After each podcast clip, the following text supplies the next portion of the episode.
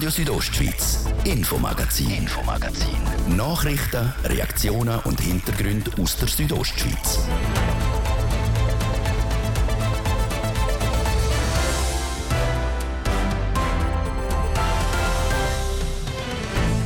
Seit zwanzig Jahren gibt es sie, die starke Marke Graubünden, und die Macherinnen und Macher die können verkünden. Im Vergleich mit anderen alpinen Regionen hat Graubünden das positivste Image. Ihres dazu beitragen haben auch die beiden Kultsteinböcke, der Gian und der Giachen. Heute bei uns in der Sendung einer der Miterfinder von diesen zwei Bündner Böcken, ein kreativer Macher aus dem Aargau.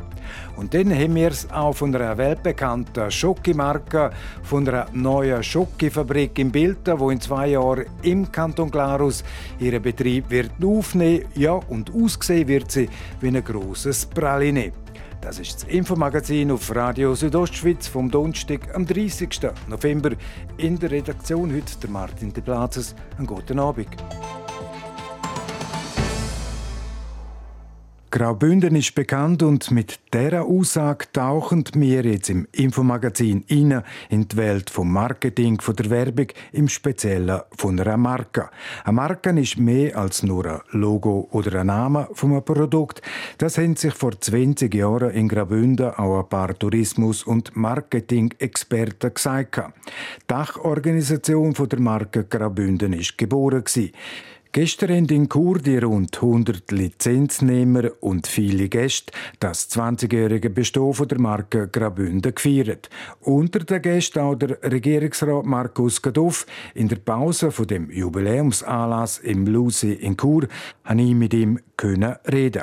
Was steckt hinter der Marke Graubünden? Die Regionenmarke ist eine sehr wichtige Marke für den Kanton Graubünden, um Botschaft, das Image von dem Kanton in die Schweiz zu transportieren. Und auch um das gemeinsam machen mit möglichst gebündelten Kräften von denen, die daran interessiert sind und da mitmachen wollen. Das Wichtige sind die Werte, die wir damit vermitteln wollen, die Werte, die für Graubünden steht, für Natur, für wohltuend, für fortschrittlich, für innovativ. Das sind die Werte, die wir nach Hause transportieren müssen, und das ist das Wichtige von dieser Marke. Die Marke Graubünden für das Ganze ist ja eine Sache. Jetzt haben wir aber andere grosse Player im Kanton Graubünden, die eigene Auftritte haben, zum Beispiel Davos, Sankt Moritz, der Nationalpark oder die Rätischbahn. Die stehen eigentlich am Rest von Graubünden vor der Sonne. Nein, das sehe ich überhaupt nicht so. Es war ja nie das Ziel, dass alle mit der Bildmarke auch arbeiten. Aber viele von denen, die Sie jetzt erwähnt haben, integrieren die Marke durchaus auch in ihrer Kommunikation, Kommunikation einfach nicht so als Bildmarke. Also das ist nicht so, dass das eine Konkurrenz gegeneinander ist, sondern auch die transportieren die Werte von, von Graubünden nach außen. Auch die arbeiten zusammen mit der Marke, auch wenn es vielleicht nicht so sichtbar ist in der Bildmarke. Jetzt Graubünden behauptet sich als Marke mit anderen Mitbewerbern im alpinen Raum. Jetzt da Stichwort Südtirol, das ist eine sehr starke Marke, ein sehr starker Konkurrent. Ja, wir haben ein paar so starke Konkurrenten, umso wichtiger ist, dass auch wir uns äh, die Kräfte bündeln und äh, auch die Marke weiterentwickeln. Ich glaube nicht, dass wir den anderen viel hinten anstehen und uns auch nicht verstecken müssen im Vergleich zu den erwähnten Marken. Touristikexperten haben hier Visionen, die könnten heissen, Graubünden der begehrteste, nachhaltigste Lebensraum in Europa. Nachhaltigkeit wird in Zukunft sicher ein wichtiges Kriterium sein, aber Nachhaltigkeit verstanden in alle drei Dimensionen. Man muss aber auch sehen, die Marke ist nicht nur für den Tourismus da, sondern die Marke äh, kommunizieren wir ja auch, äh, zum sagen, Graubünden ist ein attraktiver Ort zum Schaffen und zum Leben und zum so die benötigten Fachkräfte gewinnen. Also das geht weit über den Tourismus aus. Auch Regionalität, pro, äh, regionale Produkte kommunizieren wir ja mit dieser Marke, die in Graubünden äh, hergestellt werden. Also es geht weit über den Tourismus aus. Sehr bekannte Botschafter vom Kanton Graubünden sind Kultfiguren Gian und Giachen. Die beiden Steinböcke kommen ja viel um. In der ganzen Schweiz, auch im benachbarten Ausland, werden sie auch darauf angesprochen, auf die Werbespots von Gian und Giachen. Zum Beispiel der Spot, der heisst «Carbon statt Kondition». Ja, wir werden nicht auf einzelne Spots angesprochen, aber äh, man ist schon ein Stück weit neidisch, dass wir äh, es geschafft haben, so eine Marke aufzubauen und dass wir mit diesen Steinböcken auch äh, zwei Sympathieträger haben können aufbauen und der Kanton Graubünden so sympathisch in der Schweiz, äh, wenn ich so sagen darf, verkaufen können oder darstellen dürfen.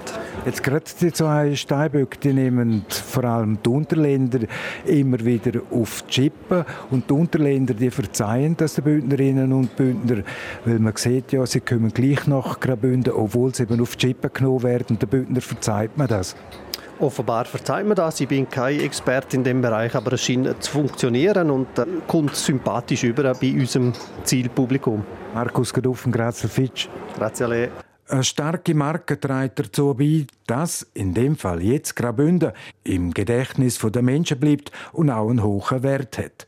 Und dass dem auch so für Graubünden ist, da dafür sorgen zwei Böcke vom Bündner Kantonswappen, der Gian und der Giachen, in den Werbespots von Graubünden fähren. Da jetzt zum Müsterli der Titel «Bleichländer». Sie hat noch nie Sonne gesehen. Hey, Bleichländer, nicht traurig sein. Seit fünfzehn Jahren sorgen die Kultsteinböcke auch mit ihrem markanten Bündnerdialekt für Lacher. Auch mit dem Spott Zielpublikum, Mountainbiker und Bikerinnen. Schau, schau, schau, jetzt musst du schauen, jetzt kommt wieder einer. Ja, schon wieder einer. Ein Krampfeder, ha? Hei, hei, hei, schau, wenn er kämpfen muss. Oh, kämpfen, kämpfen, komm. Ganz ein roter Grind hat er den Arm geheim. Ja, das tut er mal nichts, oder?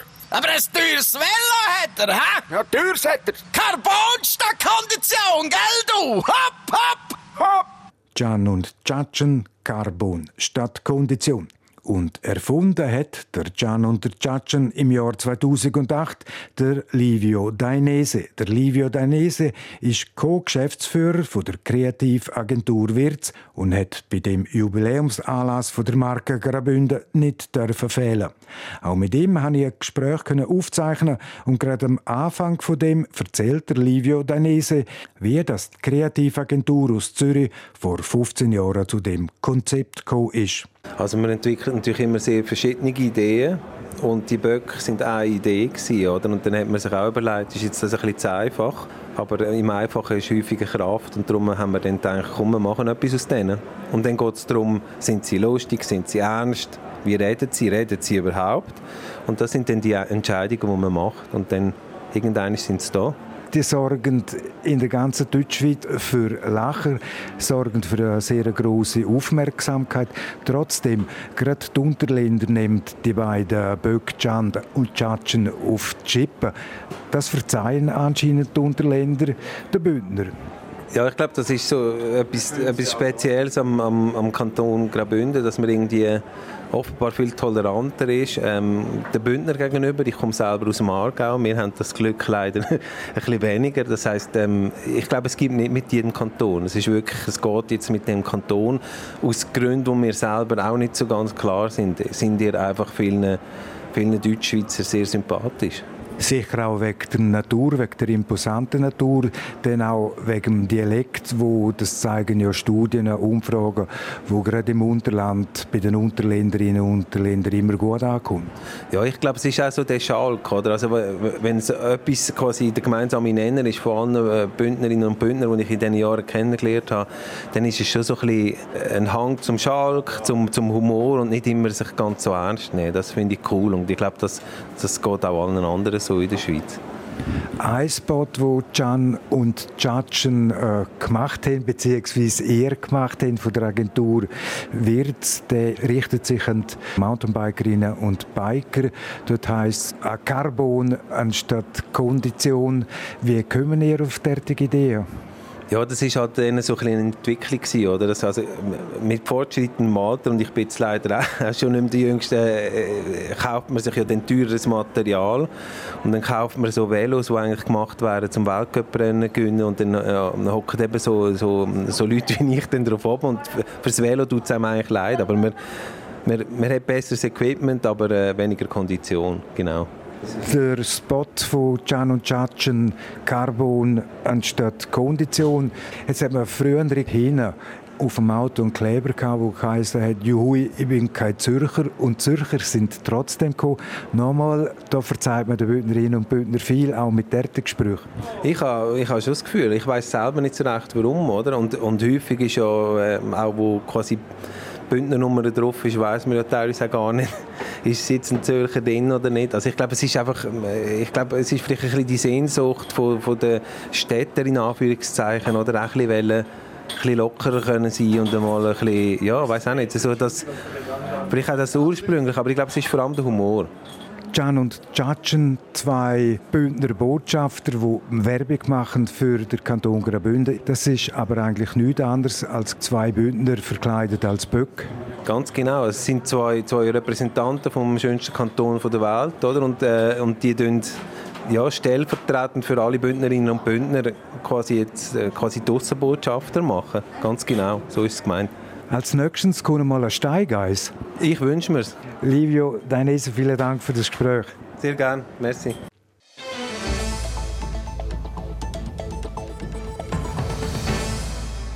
Ja, und im nächsten Beitrag geht es nicht um eine Marke, jetzt haben wir es aber vom Label der Bio-Knospen. Um die Bio-Knospen dürfen brauchen, müssen die Schweizer Biobäuerinnen und Bauern bestimmte Bedingungen erfüllen. Seit letztem Jahr gelten neue, strengere Bestimmungen. Die kommen nicht überall gut an, auch in Graubünden nicht. So könnte es passieren, dass ein paar Bündner Bio-Bauernhöfe die Bio-Knospen verlassen. Es berichtet Sarina von Wiesenfloh. Damit Biomilch auch Bio ist, für das müssen gewisse Bedingungen erfüllt sein. Seit letztem Jahr gilt, für Bio-Kühe gibt es nur noch Schweizer Futter. Und es darf nur noch fünf Prozent Eiweiß zum Heu dazugegeben werden. Vorher war es noch doppelt so viel. Dass die neuen Bestimmungen kommen, ist nicht neu. Schon im zweitausendachtzehn sind es beschlossen worden, sagt der Präsident von Bio Grischun, der Claudio Gregori. Was man dort sicher unterschätzt hat, die Auswirkungen auf das Kraftfutter, auf die Verfügbarkeit und den Preis. Die Produzenten, die nicht mehr zufrieden waren, sind auf uns zugekommen. Und wir haben dann die Diskussion angekurbelt, dass man einen halben Schritt zurück macht. Ab nächstes Jahr gelten darum vorübergehend wieder die alten Regeln. Unter anderem darf Kraftfutter wieder importiert werden. Biomilchkühe kriegen eiweißhaltiges Kraftfutter wie Biosoja, damit es mehr Milch geben. Das Problem? In der Schweiz lässt sich nicht genug Soja anbauen, sagt der Claudio Gregori. Aber die ist natürlich vor allem für die menschliche Ernährung. Und man hat auch topografisch-klimatische Grenzen in der Schweiz, um mehr Soja zu produzieren. Diese Situation wird sich in fünf Jahren wahrscheinlich ein bisschen verbessert, aber dort haben wir Grenzen. In Berggebieten wie zum Beispiel am Oberengadin sei es wegen Klima kaum möglich. Das führt dazu, dass Bio-Landwirtinnen und Landwirte nicht genug Soja kriegen. In den Bergregionen haben sie darum teilweise Mühe, um sich an die neuen Bestimmungen zu halten. Dann gibt es zwei Möglichkeiten. Er wechselt Betriebszweig oder er steigt zu den Bio-Knospen aus. Und er kann natürlich nachher futtern, mehr oder weniger, was er will. Aber er hat dann auch nicht den Biopreis. Was es für den einzelnen Bauernhof für Folgen hat, wenn er sich von Bio-Knospen verabschiedet, lässt es sich pauschal nicht sagen. Für das gäbe es zu viele unterschiedliche Betriebsstrategien. Ein Verzicht auf Knospen wirkt sich aber nicht allein auf den einzelnen Hof aus. Zum Beispiel auch auf Biokäsereien, die mit weniger und teurerer Biomilch arbeiten müssen. Oder zum Beispiel ein Bioalp liefert irgendwo Biomilch und zwei steigen aus.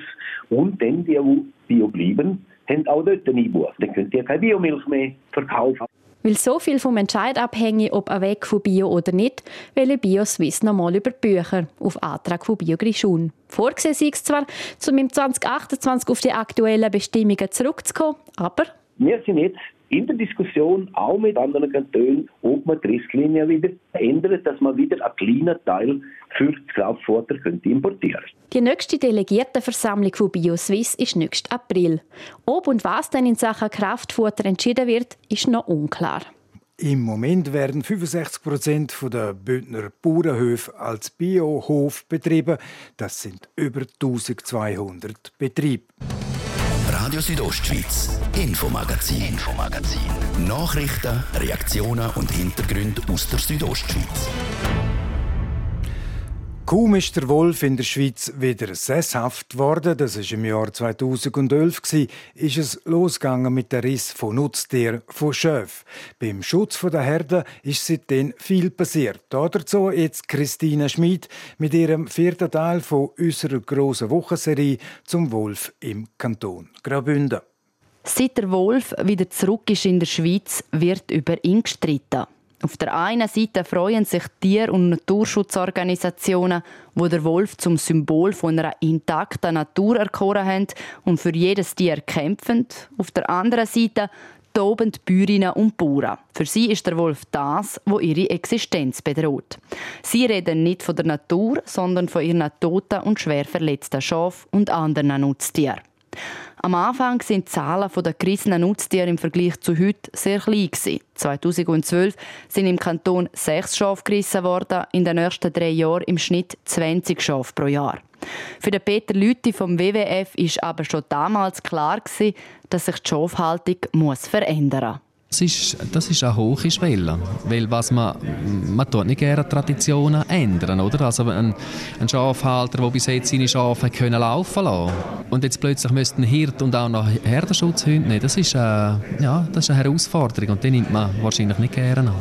zweitausenddreizehn hat der W W F angefangen zu testen, wie man eine Schafherde von einem Wolf könnte schützen könnte. Und haben mit Elektrozäunen und Herdenschutzhunden angefangen. Schon im zweitausendvierzehn hat sich gezeigt, dass der Schutz von Schafen mit Hunden eine komplexe Sache ist. So hat es der damalige Projektleiter, der Peter Lüthi, gesagt. Was wir gemerkt haben, ist erstens, es braucht einen Hirt. In Zukunft werden wir Schafhirten haben. Das Problem der Integration dieser Herdenschutzhunde, also das Zusammenleben von Hunden und Schafen, da hat es nicht so viele Probleme gegeben, wie wir erwartet haben. Spätestens zweitausendsechzehn musste jeder Bauer seine Schafe besser schützen. Mit Elektrozäunen, mit Hunden und mit Hirtinnen und Hirten. Weil ab diesem Jahr sind die Zahlen der gerissenen Tiere ganz klar gestiegen. fünfundfünfzig im zweitausendsechzehn, dreiundneunzig ein Jahr später, hundertfünfzehn im zweitausendachtzehn und hundertsiebenundzwanzig nochmal ein Jahr später. Und mit den zunehmenden Massnahmen im Herdenschutz ist auch die Frage vom Finanzieren aufgekommen. Dann ist es für mich eigentlich klar, wenn das Überleben der Grossraubtiere im öffentlichen Interesse ist. Also wenn man sagt, die dürfen bei uns leben, dann muss es auch im öffentlichen Interesse sein, die Herdenschutzmaßnahmen zu finanzieren. Hat der Peter Lüthi vom W W F schon zweitausendvierzehn gesagt. Und so ist es dann auch gekommen. Die Bauernfamilien werden für gerissene Tiere entschädigt, und zwar von der kantonalen Jagdverwaltung. Die kann dann achtzig Prozent vom Betrag vom Bund zurückverlangen. Es gibt aber nur Geld, wenn die Bauern und Bäuerinnen ihre Tiere auch geschützt haben. Ohne Schutz gibt es also keine Entschädigung. zweitausendeinundzwanzig ist der Kanton Graubünden einen Schritt weiter gegangen. Sie haben mehr Hunderassen als Herdenschutzhunde zugelassen und auch mehr als zwei Millionen Franken gesprochen, um die Bäuerinnen und die Bauern für den Aufwand zu entschädigen. Der Regierungsrat Markus Caduff hat damals gesagt: Es ist uns auch wichtig, dass die Bauern, die ihre Tiere schützen möchten, das auch machen können und dafür auch entschädigt werden. Weil es ist ja letztendlich nicht der Bauer, der den Wolf will, sondern das ist die Gesellschaft, die es will. Es ist für den Kanton aber auch darum so wichtig, weil es schweizweit nie so viele Wölfe oder Wolfsrisse gegeben hat wie in Graubünden.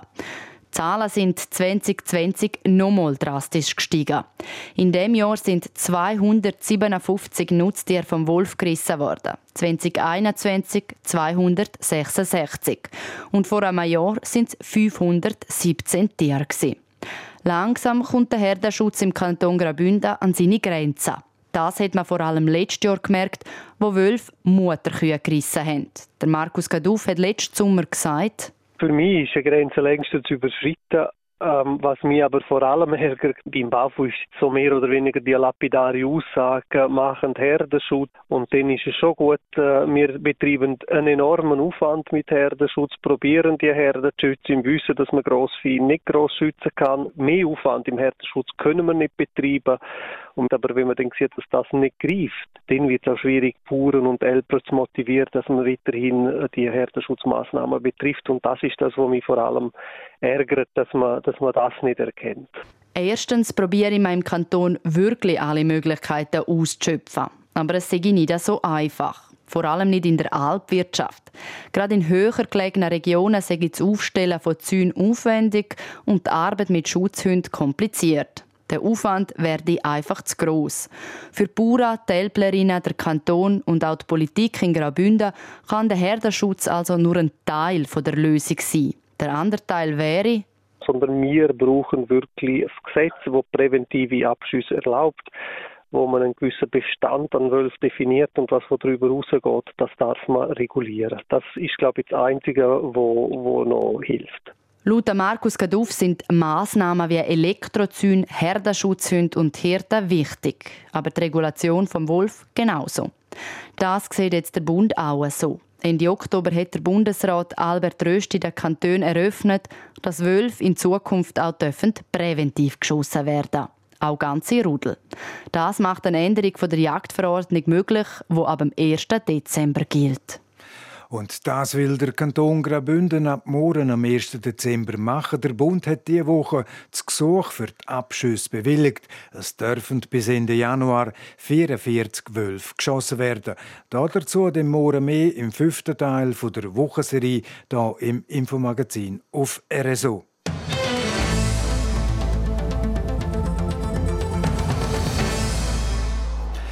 Wir haben am Anfang dieser Sendung von der Marke Graubünden gehabt und hören die Sendung auch wieder auf mit einer Marke. Made in Switzerland ist besonders bei der Schoki ein Wettbewerbsvorteil. Lindt, Toblerone, Gaillet und noch viel mehr sind weltbekannt. Und zu diesen Weltbekannten gehört auch die Schoki von Läderach. Läderach hat bis jetzt zwei Produktionsstandorte im Kanton Glarus. Jetzt kommt noch mal einer dazu. Es berichtet der Laurin Michael. Im Kanton Glarus wird bis jetzt an zwei Orten die Läderach-Schoki hergestellt. In Eneda und in Bilten. Zu Bilten wird jetzt noch eine zweite dazugekommen. Der Spatenstich vor der dritten Halle war diese Woche. Gleich gebaut wie die anderen zwei werden sie aber nicht, sagt der Geschäftsführer vom Schoki-Unternehmen, Johannes Läderach. Wir haben in Eneda ja ein Gebäude, das über die Jahrzehnte immer wieder gewachsen ist. Und da können wir jetzt wirklich auf der grünen Wiese planen und es ist von dem her grösser und einfacher. Es wird im ersten Schritt eingeschossig sein, aber mit Fundamenten, die so sind, dass man nur einen zweiten und einen dritten Stock in Zukunft aufsetzen kann. Das neue Gebäude in Bilten kann man nicht anschauen. Dort wird nur Schoki gemacht. Mehr Produkte sind durch den neuen Standort nicht geplant, in dem soll nämlich vor allem Frischschoki produziert werden. Dafür gibt es in Eneda dann mehr Platz für die Produktion von Praline und weiteren Produkten. Die neue Halle hat vor allem auch Vorteile vom Standort. Wir sind da sehr froh, dass wir im Glarnerland sind. Wir kennen verschiedene Mitarbeiter von Eneda, zum Teil mitnehmen, zum Teil werden es neue Mitarbeiterinnen und Mitarbeiter sein. Wir sind auch sehr gut gelegen an der Autobahn, also haben ein Einzugsgebiet für die Mitarbeiter vom Glarnerland, aber dann auch bis Sarganserland, Liechtenstein und bis auf Zürich. Das Gebäude wird über hundertvierzig Meter lang und gut sechzig Meter breit. Das ist ein bisschen grösser als ein Fußballfeld. Gebaut wird es in der Nähe vor Kehrichtverbrennungsanlage, kurz K V A. Das wirkt sich dann auch auf die Nachhaltigkeit vom neuen Standort aus. Nachhaltigkeit ist uns sehr wichtig und wenn man auf der grünen Wiese baut, hat man natürlich ganz andere Möglichkeiten nochmal. Und einerseits haben wir eine schöne Zusammenarbeit, ganz in der Nähe ist ja K V A, da werden wir eine Fernwärmeleitung haben mit Heisswasser von dort und auf der anderen Seite werden wir auch Solarpanel haben auf der Produktion oben. Die Zusammenarbeit mit der Kirchverbrennungsanlage ist aber nicht die einzige. Auch mit dem Kanton hat es ein paar Sachen zu bereden gegeben, so der Johannes Läderach. Es ist ein sehr grosses Projekt für uns, aber ich glaube für den Kanton auch. Und wir haben da sehr partnerschaftlich zusammengearbeitet, immer wieder auch Meetings gemacht zum Abstimmen. Und dürfen sagen, die Zusammenarbeit ist, äh, ist gut. Wir haben in viereinhalb Monaten Bewilligung bekommen, sind dankbar für die Zusammenarbeit und hoffen, dass es so konstruktiv weitergeht. Dass Läderach einen weiteren Standort im Kanton Glarus baut, sei auch für den Kanton wichtig, sagt der zuständige Regierungsrat Kasper Becker. Das ist natürlich eine grosse Freude, die wir haben. Ich glaube, Läderach als international grosses Unternehmen, das ein sehr wichtiger, grosser Arbeitgeber ist im Kanton, ist für uns zentral, dass sie sich da weiterentwickeln können. Nebst denen hier jetzt der zweite Standort in Bilten machen und darum eine grosse Freude, hier dabei sein. Läderach hat momentan im Kanton Glarus gut siebenhundertfünfzig Mitarbeitende. Die Zahl wächst laut dem Geschäftsführer am Johannes Läderach aber nicht wegen der neuen Produktionshalle, sondern weil immer mehr Schokiprodukte verkauft werden. Die neue Schokifabrik in Bilten soll im August zweitausendfünfundzwanzig in Betrieb genommen werden und aussehen soll sie dann wie ein grosses Praline. So lang, genau sechzehn Minuten vor um sechs. Und damit ist es das Infomagazin auf R S O vom Donnerstag, am dreißigsten November. Und das kann nachgelesen werden im Internet auf südostschweiz punkt c h slash radio oder auch als Podcast. Das nächste Magazin gibt es wieder morgen am Freitag, wie gewohnt, ab dem Viertel ab fünf. Natürlich noch hier auf R S O Mikrofon. Seid für heute auf Wiederhören der Martin de Plazes. Einen guten Abend, Docken. Radio Südostschweiz, Infomagazin. Infomagazin. Nachrichten, Reaktionen und Hintergründe aus der Südostschweiz.